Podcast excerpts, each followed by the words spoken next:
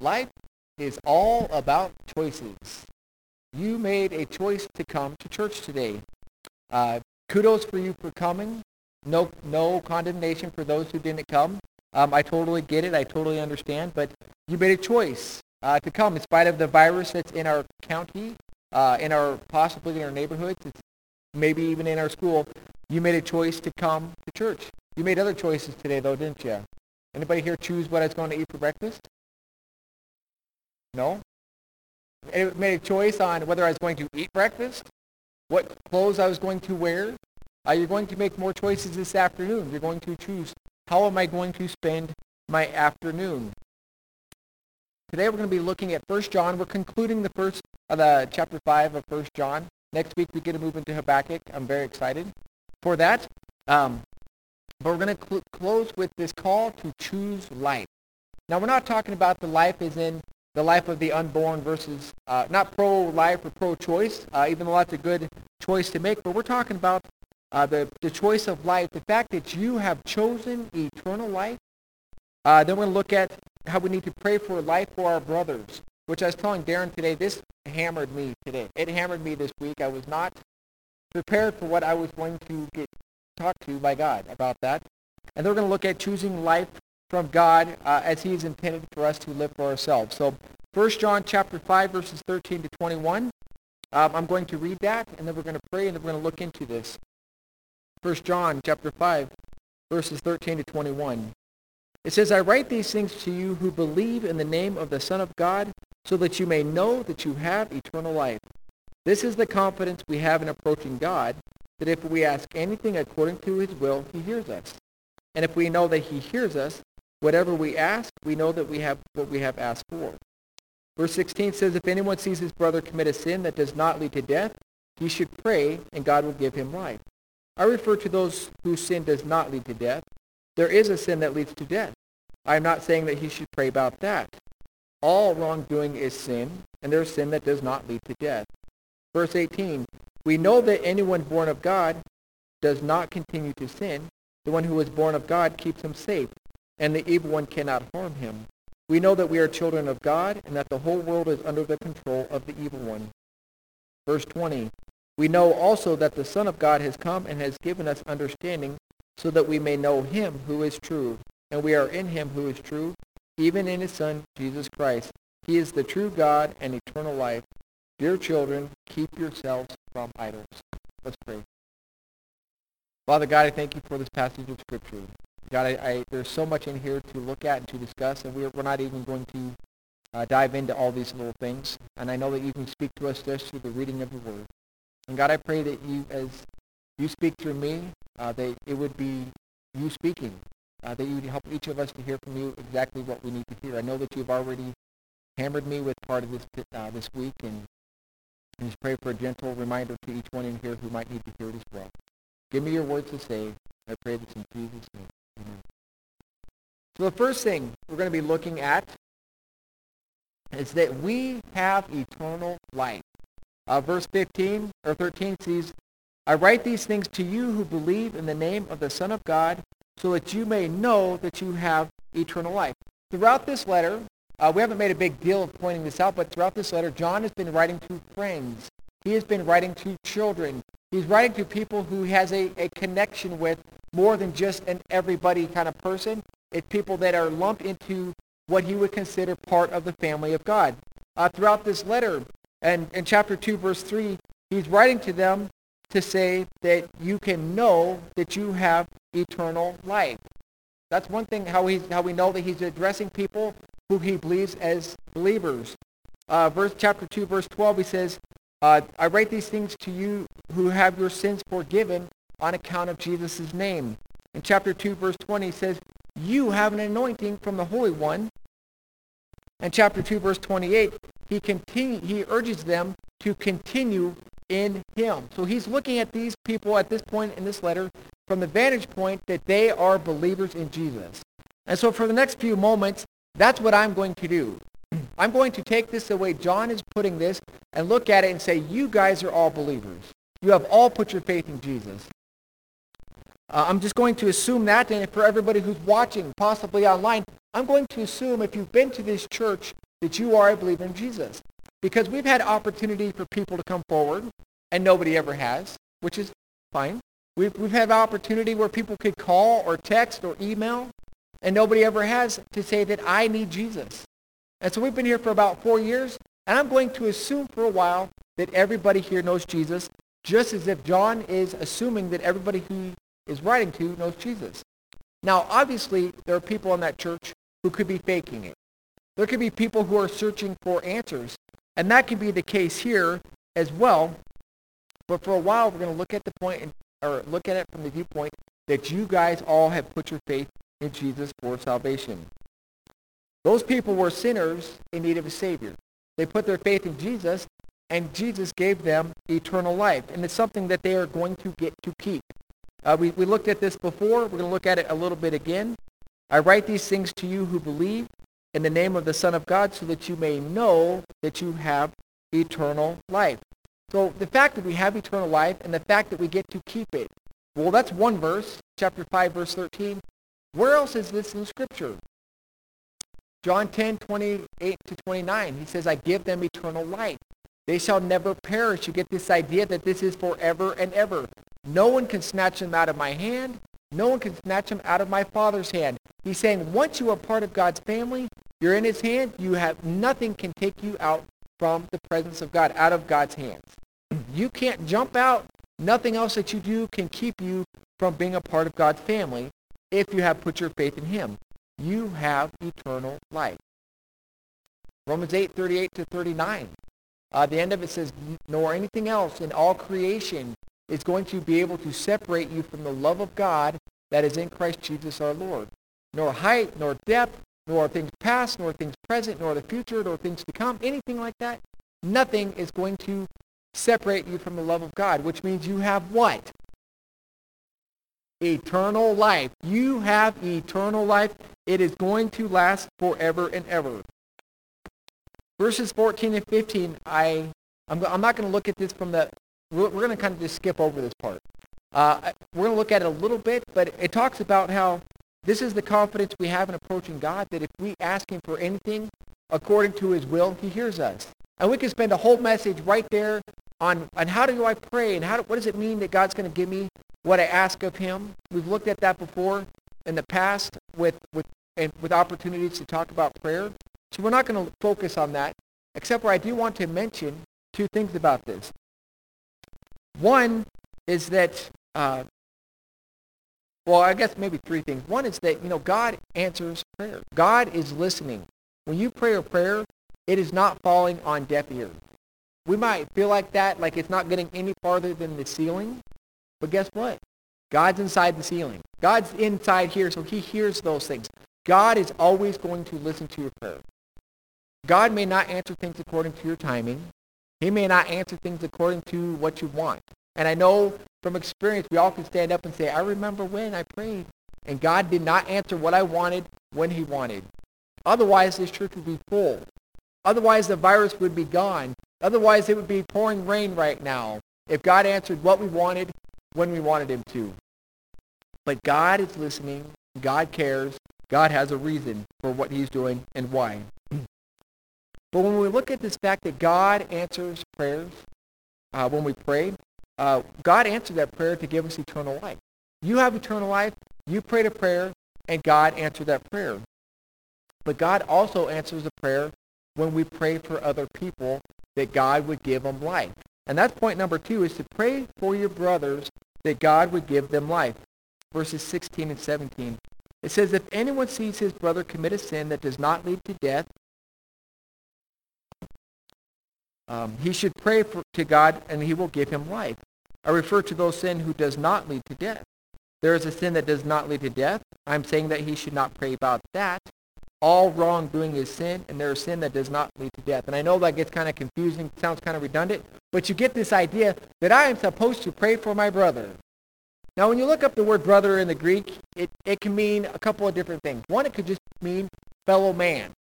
So we can have my neighbor across the street is not my brother in Christ. He's just another human being. I can look and say, I can pray for my neighbor. If I see him do something wrong, I am supposed to pray for him. But I can also pray for you. who I'm going to assume are my brothers and sisters in Christ, and pray that God would give him life. And what do we mean by life? Well, it could be mean, it could mean like a physical life that we're living and breathing. God, I realize, Josh, I realize Noah has done something. Please keep him going. Keep him living, right? Physical life.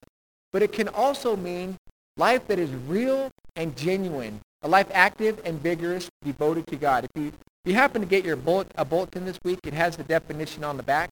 Uh, something that's good to remember uh, throughout the week. It's life that's real and genuine, that's active and vigorous, devoted to God. Because the sin in our life, it messes things up. We have, a re- we have this relationship with God because we're part of his family, but it breaks that fellowship that we have with God. When somebody else sins, there's a brother in Christ, it breaks that fellowship with Christ as well. and the sin, the sin that we have, you know, it's, uh, from time to time, we, I think we all enjoy the opportunity to sin. Uh, Hebrews 11:25 talks about sin being enjoyable for a moment. And I will admit, at times, I have chosen to sin because I thought this is exactly what I wanted. I get to do or to say or to experience something that I shouldn't for a moment, and I think that's going to make me happy. I just flat out choose to do it, and that is not, obviously, that is okay. And it's something that is not beneficial. It's not something that I live long and say, boy, I'm sure glad I did it. You know, when I, when I do something that I shouldn't do, I start to feel all sorts of negative feelings. I start to feel guilt. I feel bad. I regret what I did. I feel like a failure. I knew from experience before I did whatever or said whatever it was that I was eventually going to feel bad about doing that. I experienced shame.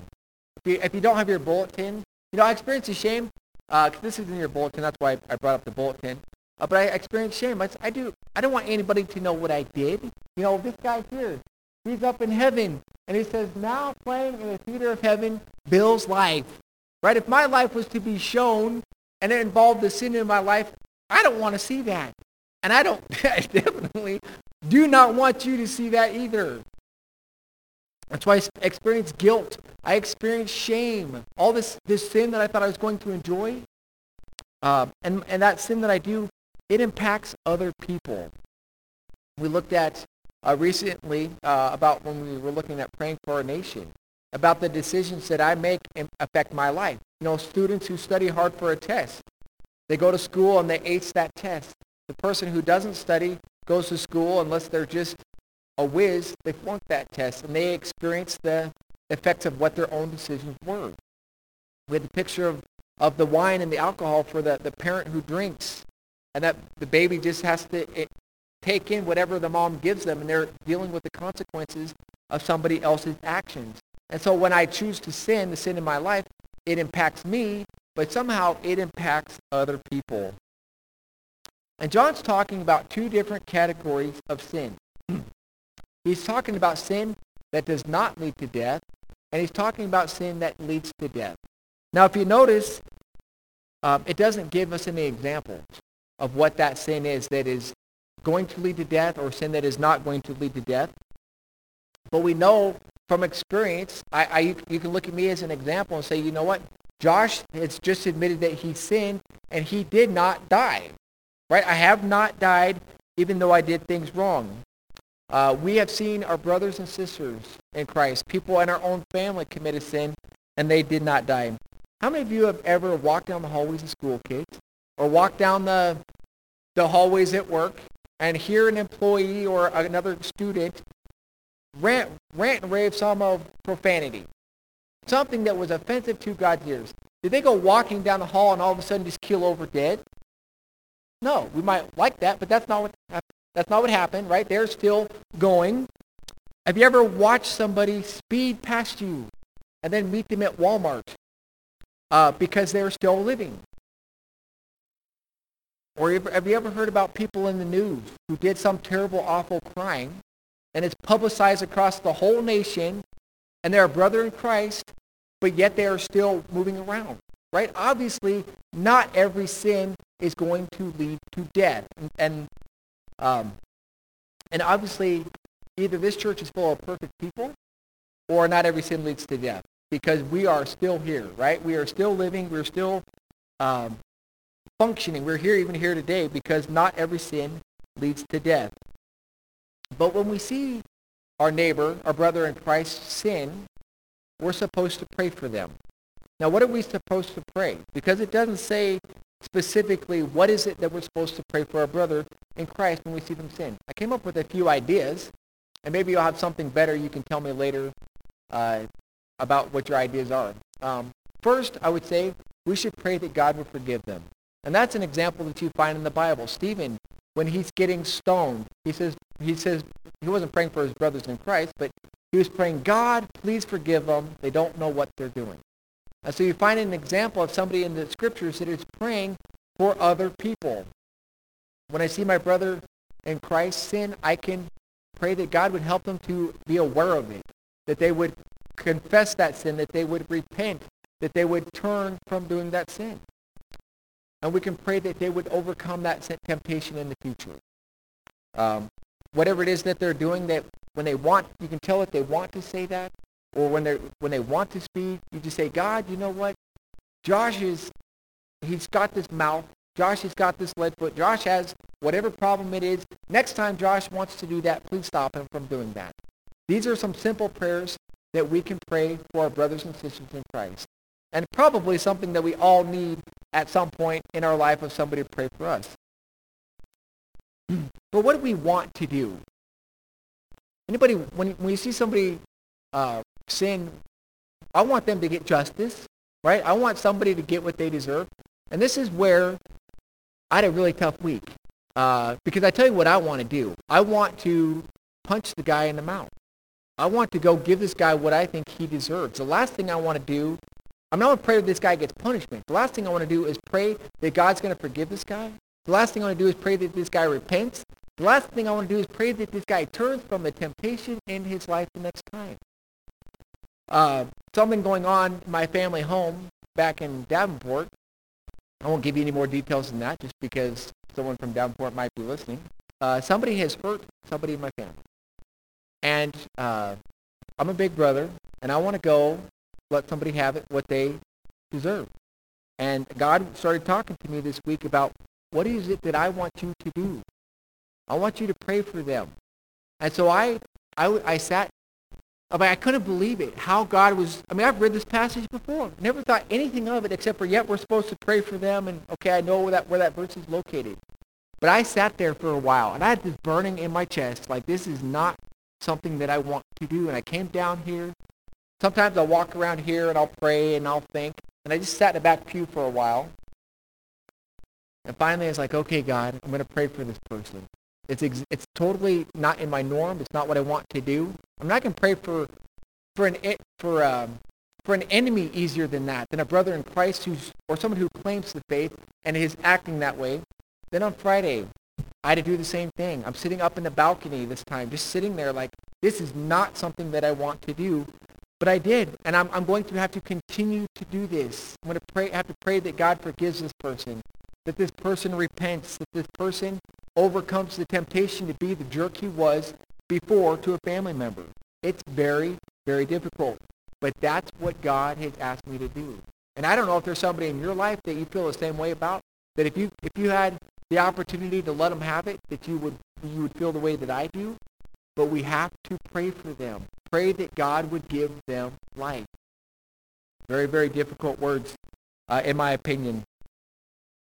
So sin, sometimes it doesn't lead to death. I wish it would, but sometimes it doesn't. Sometimes, though, there is sin that does lead to death. And it, once again, he doesn't say what that sin is. If he would have said, you know what, that guy who committed murder, uh, that, that brother in the Lord who committed murder, he deserves to die. I think we all could say, yeah, I get that. He sinned. He killed somebody. He deserves to die.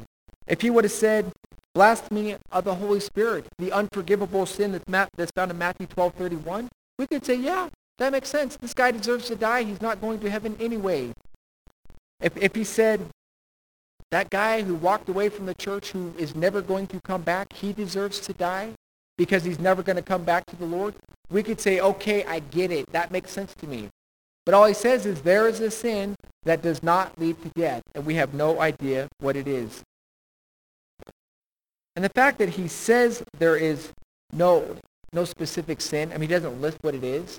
Maybe the thought behind that is he's not going to, we, we're not going to be able to know what sin that is. There are certain times sin does lead to death, and sometimes it does not lead to death.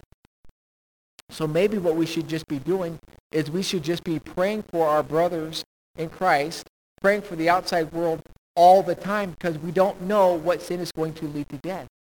Uh, you guys know the story of Ananias and Sapphira. They were people who people were selling land, donating it to the church, and or the money to the church, and Ananias and Sapphira said, "Hey, let's do it too, but we'll keep some of it back for ourselves. We'll just say it's all of it. So we're just going to lie about it. You know, a lot of people have lied, and I'm still living and breathing. And Ananias and Sapphira lied, and they died. And so you, you don't know what possibly what sin that is that God's going to say, okay, Josh, that's enough. So there you get the idea that maybe we should just always pray for our, our brothers and sisters in Christ when we see them doing something wrong. We should pray for our, our fellow man that they would have life, that they would have, that they would keep breathing, but also that they would come to have eternal life as well. So we talked about the fact that you have salvation. Why do you have salvation? Because you made a choice to trust Jesus as your Savior. Now I'm asking you to choose to pray for your brother that they might have life. And now we're going to see that we're going to choose this life for ourselves. Choose life for yourself. It's this idea of a life that's real and genuine, a life that's active and vigorous. Uh, verse 18 and 19. We know that anyone born of God does not continue to sin. The one who is born of God keeps him safe, and the evil one cannot harm him. We know that we are children of God, and that the whole world is under the control of the evil one. Now, I've already admitted that I sin on purpose sometimes. Does that mean that I'm not a child of God? No. I mean, because everybody chooses to, but it's like I can't go about it as if it's not a, really a sin. God hammers me with it, right? He says, Josh, that's not okay. The Holy Spirit's living inside of me. It's convicting me that I am a child of God and I need to stop. I have all this guilt. I have all this shame. I have all this pressure to stop doing it because I am a child of God. Uh, we, we looked at 1 John chapter 1, verses 8 and 9. It says, If anyone claims to be without sin, he deceives himself, and the truth is not in him. Not one of us can look and say that I am the exception, that I was able to quit sinning. And verse 9 talks about confessing our sins if we've sinned, and God is willing to forgive us because we have all sinned. What we're looking at here is in verse 19, uh, we are the children of God, and that the whole world is under the control of the evil one. now, what does it mean that the whole world is under the control of the evil one? Well, he has influence. He has uh, he has his ways of causing and wreaking havoc. He has his way of getting what he wants accomplished, which is completely contrary to what God wants. And a lot of times people are happy to go with that because they think that sin is fun for a while. They think the world's view of what life is all about is what I want for my life, uh, for what I want my life to be about. But we don't have to go with what the world says. We don't have to go with what sin says is going to make you happy. You have everything on your side that you need if you are going to succeed. Because it says the evil one cannot harm you. The evil one cannot touch you, cannot fasten, he cannot adhere to you. So in other words, you cannot be possessed by a demon or by the devil who's going to control and make you do certain things. I, I knew, I've known people like that who believe that a Christian could be demon possessed. And a couple of verses we're going to look at kind of help prove that. And for the moment, I'm going to say, you know, praise the Lord that they thought that because one girl I, I liked. I, I, if we could get past that point, she would have been a girl that I would have married. Uh, but we could never get past that point. I could never convince her that wasn't true. So now I have Leslie for my wife, which praise the Lord for God working things out in ways that we don't see and things that don't make sense because now I have Leslie, which is obviously a better choice. But at that point in my life, I didn't know that. But people think that you can be demon-possessed as a Christian. God has other words to say about that. Uh, 1 Corinthians 3.16 says, Don't you know you yourselves are God's temple and that God's Spirit living is living in you? God's not going to say, here, Holy, uh, Josh, you can have the Holy Spirit on this side and a demon on this side. The Holy Spirit is not going to give in any part of himself to let something else control you. He's not going to push the Holy Spirit out. You have the Holy Spirit living inside of you. Uh, 2 Corinthians 1.22. He, uh, he set his seal of ownership on you. He, he put something inside of you, the Holy Spirit, that says, you are mine. You put your faith in Jesus, you are mine, and nothing is going to take that. And it's a guarantee of what is going to come. So the, the, the devil, a demon, can't get inside of you and control your body. If you're going to sin, it is going to be your choice. It's not going to be some demon causing something inside of you to happen. But the evil one, the evil one can do lots of different things to make your life miserable. Uh, the evil one can tempt you. You guys know the story of Adam and Eve in the garden, right? He he disguised he, um, Satan disguised himself as a serpent, and he tempted Adam and Eve in the garden with the fruit, or Eve and she ate it and gave it to Adam. So he can tempt us. Um, this is the Ananias and Sapphira story. They were. It says in Acts five that the that Satan has so filled your heart that you chose to to choose what uh, what you wanted instead of what God wanted. It was a temptation. Satan tempted Jesus three different times with some bread. He took him up on a mountain. He took him up on a temple and said, this is all going to be yours if you worship me. And so if, God, if Satan is willing to tempt Adam and Eve and just regular people, and he's willing to tempt uh, Jesus, who else do you think he's willing to tempt? Us, right? He's willing to tempt me. I'm not, any, I'm not, I don't have more willpower. I'm not any different. I'm not any more special. He says it worked back then. I'm going to do the same thing to Josh. So Satan or his demons can tempt me to sin, but I don't have to give in because that, that Satan or the, the demons are not living inside of me, making me do that. The, the devil can influence our decisions. In Matthew chapter 16, verse 23, uh, this is when Jesus is, or is saying, I'm going to go and I'm going to be crucified. And Peter says, uh-uh, it's not going to be you. Whatever it takes, we're going to kind of stand by your side. And Jesus says, get behind me, Satan. You are a stumbling block. You don't have the things in your mind. Uh, that, uh, you do not have in your mind the things of God, but the things of man. He was influenced by the devil. He was influenced by Satan doing something or putting these thoughts in his mind, and he was going with that. He didn't have to give in to that, but he chose to. The, the, Satan is very big and very powerful. He's not just some little cartoon character with his pitchfork and his big red tail and pointy ears. He's a real and living force out there, but we don't have to give in to what he's willing to do. Satan can afflict us. Job, um, he was he was afflicted by Satan. He had everything. He had all the, the kids. He had the land. He had the animals. And, and Satan goes and talks to Jesus and or to God, and God allows him to afflict uh, Job with problem with taking away all these different things. And ultimately, physically on Job's life, the only thing was he couldn't take Job's life completely. God gave him parameters or boundaries, and he says, I'm going to push it to the very edge to take care of Job, to, to make his life miserable. He can't, but he could not do anything more than what God allowed him to do. And God um, isn't going to allow you to be tempted beyond what you can bear. Satan's going to try to tempt you. He's going to try to put thoughts in your mind. He's going to try to influence you. But he can't do anything more than what God allows. And God's not going to allow more than what you can handle. God's always going to prepare a way out. When I want to go somewhere, there's another way. If I want to say something, there's something I, else I can say. If I want to do something, there's some other direction that I can go. God's always going to provide a way out. It's not going to be easy. Right? The temptations that we face are common to man. Uh, 1 Peter chapter 2, 11, it says our sinful desires which war against our soul. The sinful desire in me wants to win more than uh, a football team wants to win against another team, more than the Republicans or Democrats want to beat each other, more than uh, one nation fighting against another nation wants to win.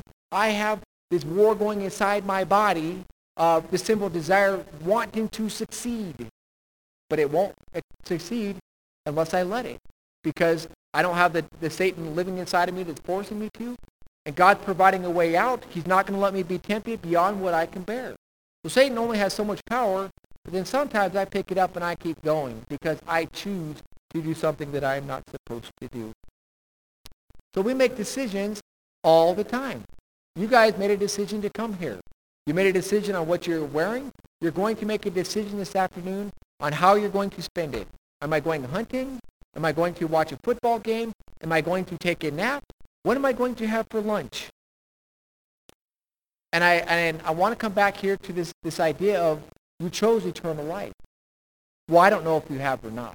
I mean, I, I can look at you and say, you're here. I assume that you did. Um, people watching on, the, on this YouTube video, the fact that you're watching, I could assume that you have eternal life, but I don't really know.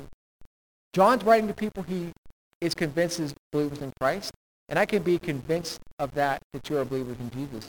But it's, it's not my choice to make. It's your choice to make if you're going to trust Jesus as your Savior. So I want to encourage you to make sure that you do know Jesus as your Savior. Second thing I want to do is encourage you to make sure that you pray for life for your brother. If you see your brothers in Christ do something that they are not supposed to do, or you hear about something that they did that they are not supposed to do, we naturally want to go tell everybody.